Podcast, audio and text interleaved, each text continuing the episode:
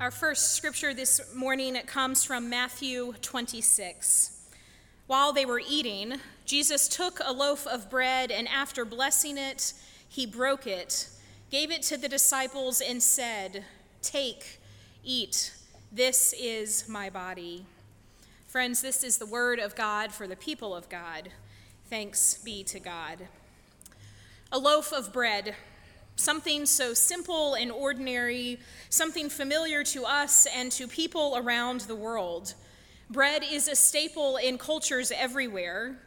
Whether it is bread like you have, probably sitting in your kitchen at home, or a bread that you have never tried before, no matter where you travel or where you eat, chances are if you sit down at a table and share a meal, you will find bread on that table.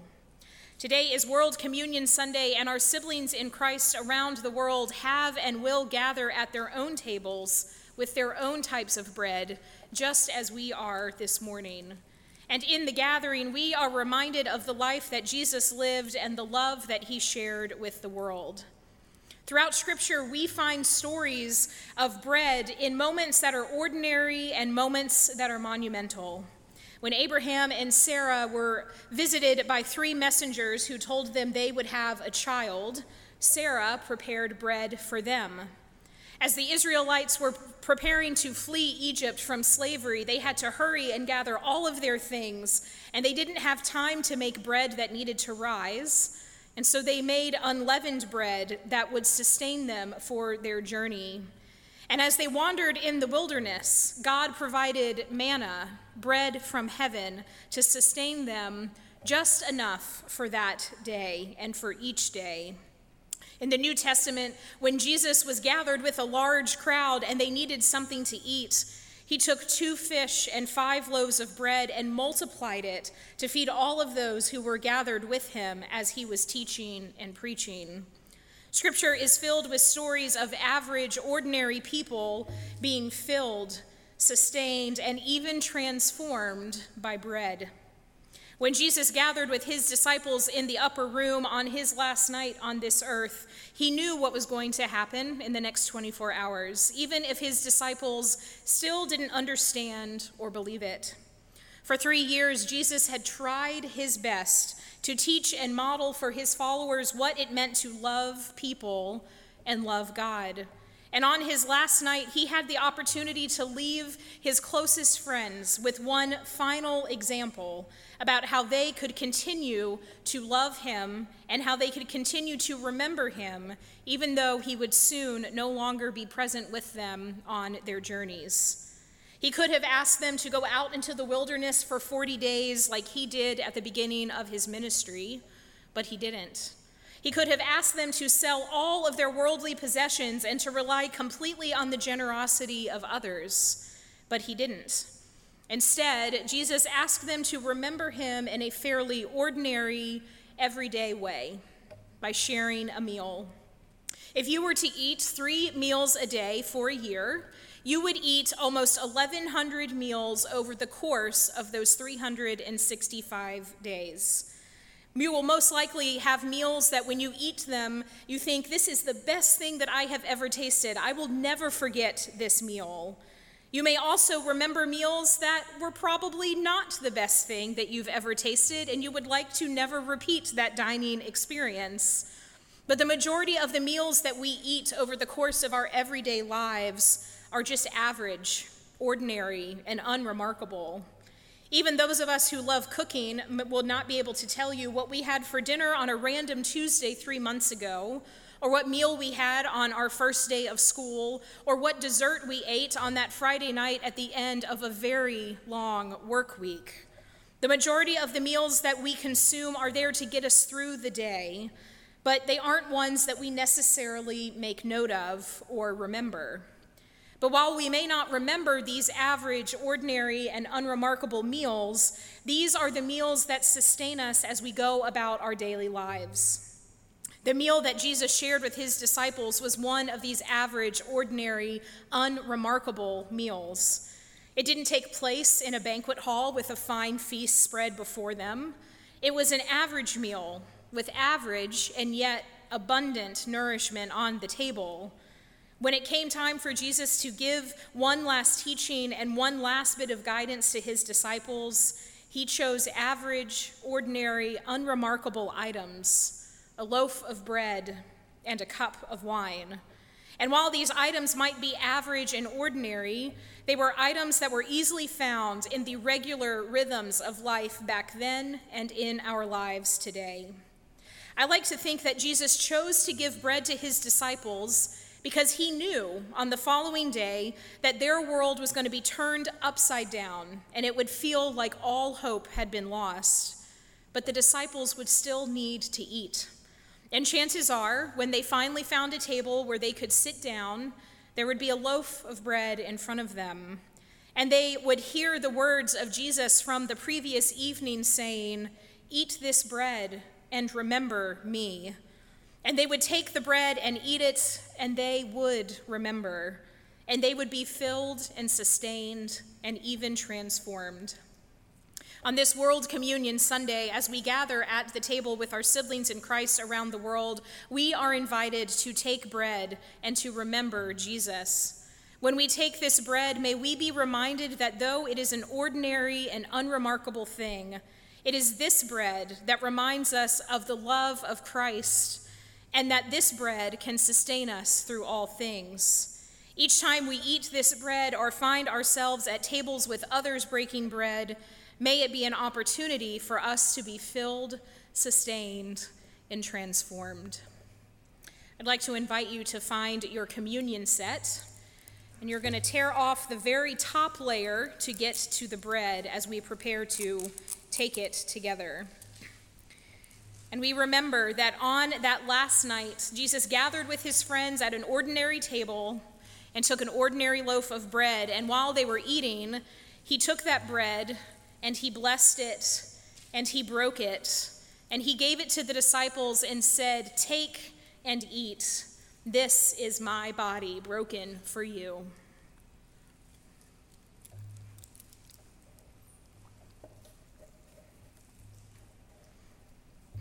Let us pray together. God, we thank you for this table, for a place where we are invited to come just as we are. As we take this bread, may it sustain us and transform us to do the good work that you have called us to do in this world. We pray this in your name. Amen.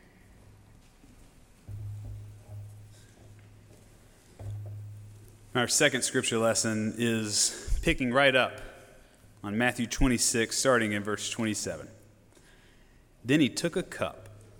After giving thanks, he gave it to them, saying, Drink from it, all of you, for this is my blood of the covenant, which is poured out for many for the forgiveness of sins.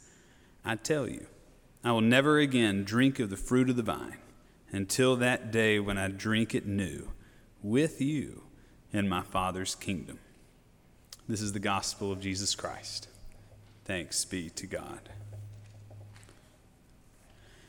The two greatest spiritual teachers is deep suffering and deep love.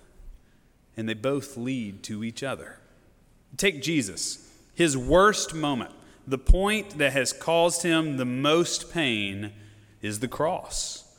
I'm not sure we can adequ- adequately imagine the suffering that he had to endure nails, thorns, spears, the mocking, the jeering. Jesus' death is the deepest, most painful suffering of all time. It's the moment humanity turns its back completely on God and then killed him. And yet, it also exemplifies the deepest form of love. We glorify more than anything Jesus on the cross. We wear it around our necks, we draw it, we have it as decor in our offices or in our homes. So much of the power of the cross is it saying to us that the very mechanism that we intended for death and pain is the very mechanism God uses to transform the world. Think about that. Even Jesus says there's no greater love than this that a person would lay down her life for a friend. And this is what I mean when I say deep suffering leads to deep love.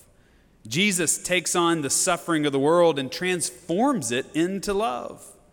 And we're asked to do the same. This is something you've heard me say over the years, and I think it just demands repeating. If we do not learn to transform our pain, we will surely learn to transmit it. This is one of my favorite quotes by Richard Rohr. If we do not learn to work through our suffering, if we do not learn to process it, examine it, learn from it, then we will transmit it on to others. But the, the opposite is also true.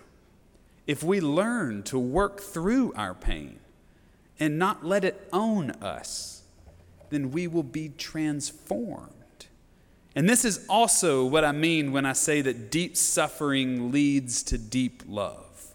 If you work through your pain, you arrive at a deeper form of love.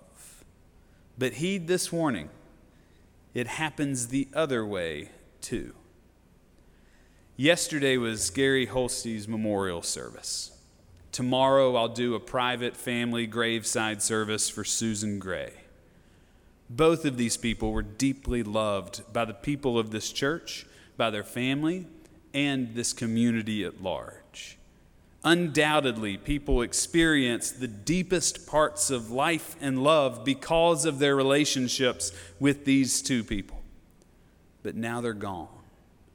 And what comes barreling into view is that suffering rises from love. You may experience some of the best love of your life you may have a friend or a family, or you may have a star-crossed lover, whatever it is. Maybe a dog or any pet in your life. Maybe it's a place in this world that is so deeply important and spiritual for you. Maybe it's a deeper, more intimate spiritual life with God. Whatever it is, that has invited you into a deeper knowing of love. And you followed it you became more of the person you were meant to be because of that love, a love that you felt in your soul. That kind of love. It's rare, it's powerful. And when you tap into it, even if it's just for a moment, everything feels right. And when you give yourself to it wholeheartedly, freely, it's amazing until it's gone, until your husband dies, until you have to bury your child, until you divorce, until you have to bury a pet or a lost opportunity with friends. Or you have a global pandemic that won't let you travel to those beautiful places and you feel like you're running out of time. Anyone who has felt deep love knows the overwhelming truth that love leads to suffering. They are two sides of the same coin. But luckily, when we suffer, our soul is poised to hear and to see something from the great mysteries of God, which lead us back to love. Two sides of the same coin, and they lead to each other. And there's so much to be learned from both. Now, I'm telling you all of this because the cup is both the cup of suffering and the cup of love. It holds the blood of Christ, all that sorrow, all of that pain. It is deep. This is humanity's worst thing.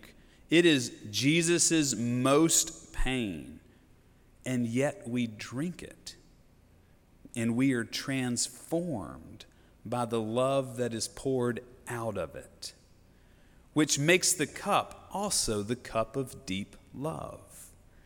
It is our life force, the flow that we need to be the body of Christ as a people and as a church. And when we drink of it, it connects us to God. When we drink from the cup of life, We are learning to accept the sins that hold us back, and we acknowledge the fragility and the sorrow and the suffering that life brings. But we're also accepting the love that puts our broken pieces back together. And so when we drink from this cup, we do so knowing that we will suffer, yet also love. It reminds us that Christ suffered and yet also loved. And it reminds us further that we can then go into the world knowing that it too is suffering and is in desperate need of deep love. All of this happens when we drink from the cup. So if you would take your cup with you and know that the night that Jesus was to be crucified, after they broke bread, he took a cup, he held it, and he lifted it. And he said, This is my blood poured out for you. This blessing reminds us that every time we drink of this cup, we do so in remembrance of him.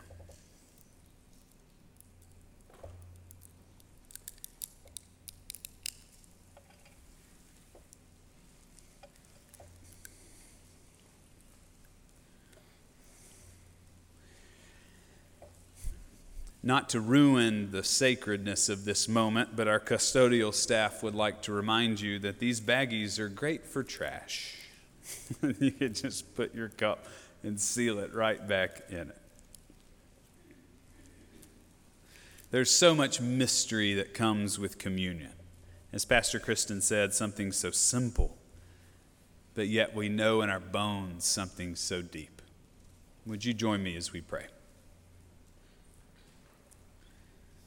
Everlasting God, this cup of life reminds us of the sorrow and the pain, but also the love that Christ brings. Help us to experience this depth anew. It's in your Son's name we pray. Amen.